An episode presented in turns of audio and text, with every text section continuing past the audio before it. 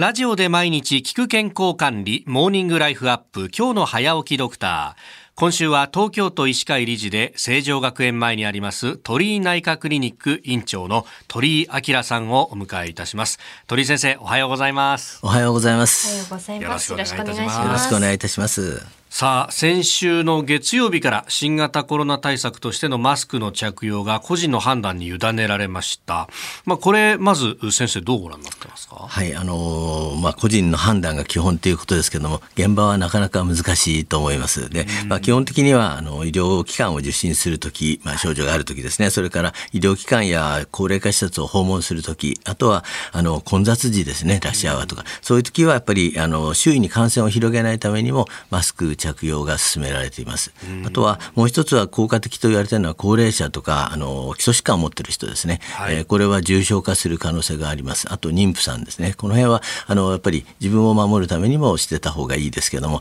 まああのいろいろな行事ではだんだんに解放されつつあると思います。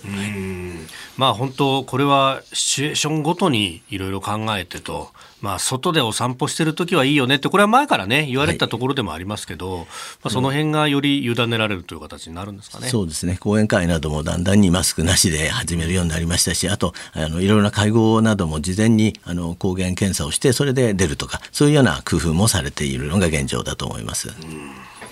さあそして、えー、今週はですね消化器科がご専門の鳥居先生に春に注意したい消化器の病気症状について伺ってまいりますが、えー、初日の今朝は便通の異常を起こす過敏性腸症候群というものであります。先生これどういった病気なんでしょう？はい、これはあの腸が敏感になりすぎる。よくあの敏感肌って言いますね。それと同じに腸もすごく敏感になるといろんな症状が出てきます、えー、一つは腹痛や腹部不快感といういわゆる腹部症状ですね。それからもう一つは下痢や便秘という便通異常、えー、この二つが症状のあの中心になります。で特にまずはそれ潰瘍やあのがんなどですね。こういうような基質的疾患がなくてもそういうような症状が出るのがこの病気の特徴ですおでこれ今回春に注意したいっていうふうにテーマとして、えー、挙げているんですけれどもこの過敏性腸症候群っていうのは春に多かったりするもんなんですか？はい、あの症状の原因としてはですねやはりあのストレスというものが大きく影響されてます。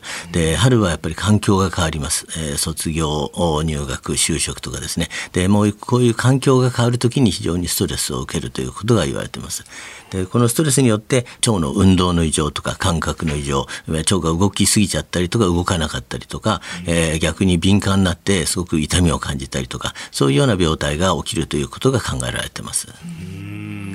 そうか。それが先ほど言ったその海洋等々の症状はないけれども起こってしまうという。はい、基質的疾患あのいわゆる、えー、大腸がんとか、えー、潰瘍性大腸炎クローン病などの基質的疾患がないんだけども、いろんな症状が起きてしまうのが特徴です。これ治療はどう行われるんでしょうか？えーと、いろんな方法があるんですけれども一番はやっぱり薬物療法が中心になります、それから簡易精神療法といってですね、まあ、いろいろな話を聞いたりとかその原因をよく聞いてあげるというのが一つになります、それからあの一般的なものではよく言われるのは認知行動療法。今それは病気がなぜそれにそうなってるかを自分でもう一度考えてみて、えー、いわゆる行動運動とかいろいろで、えー、治していくっていうのがもう一つの方法になります。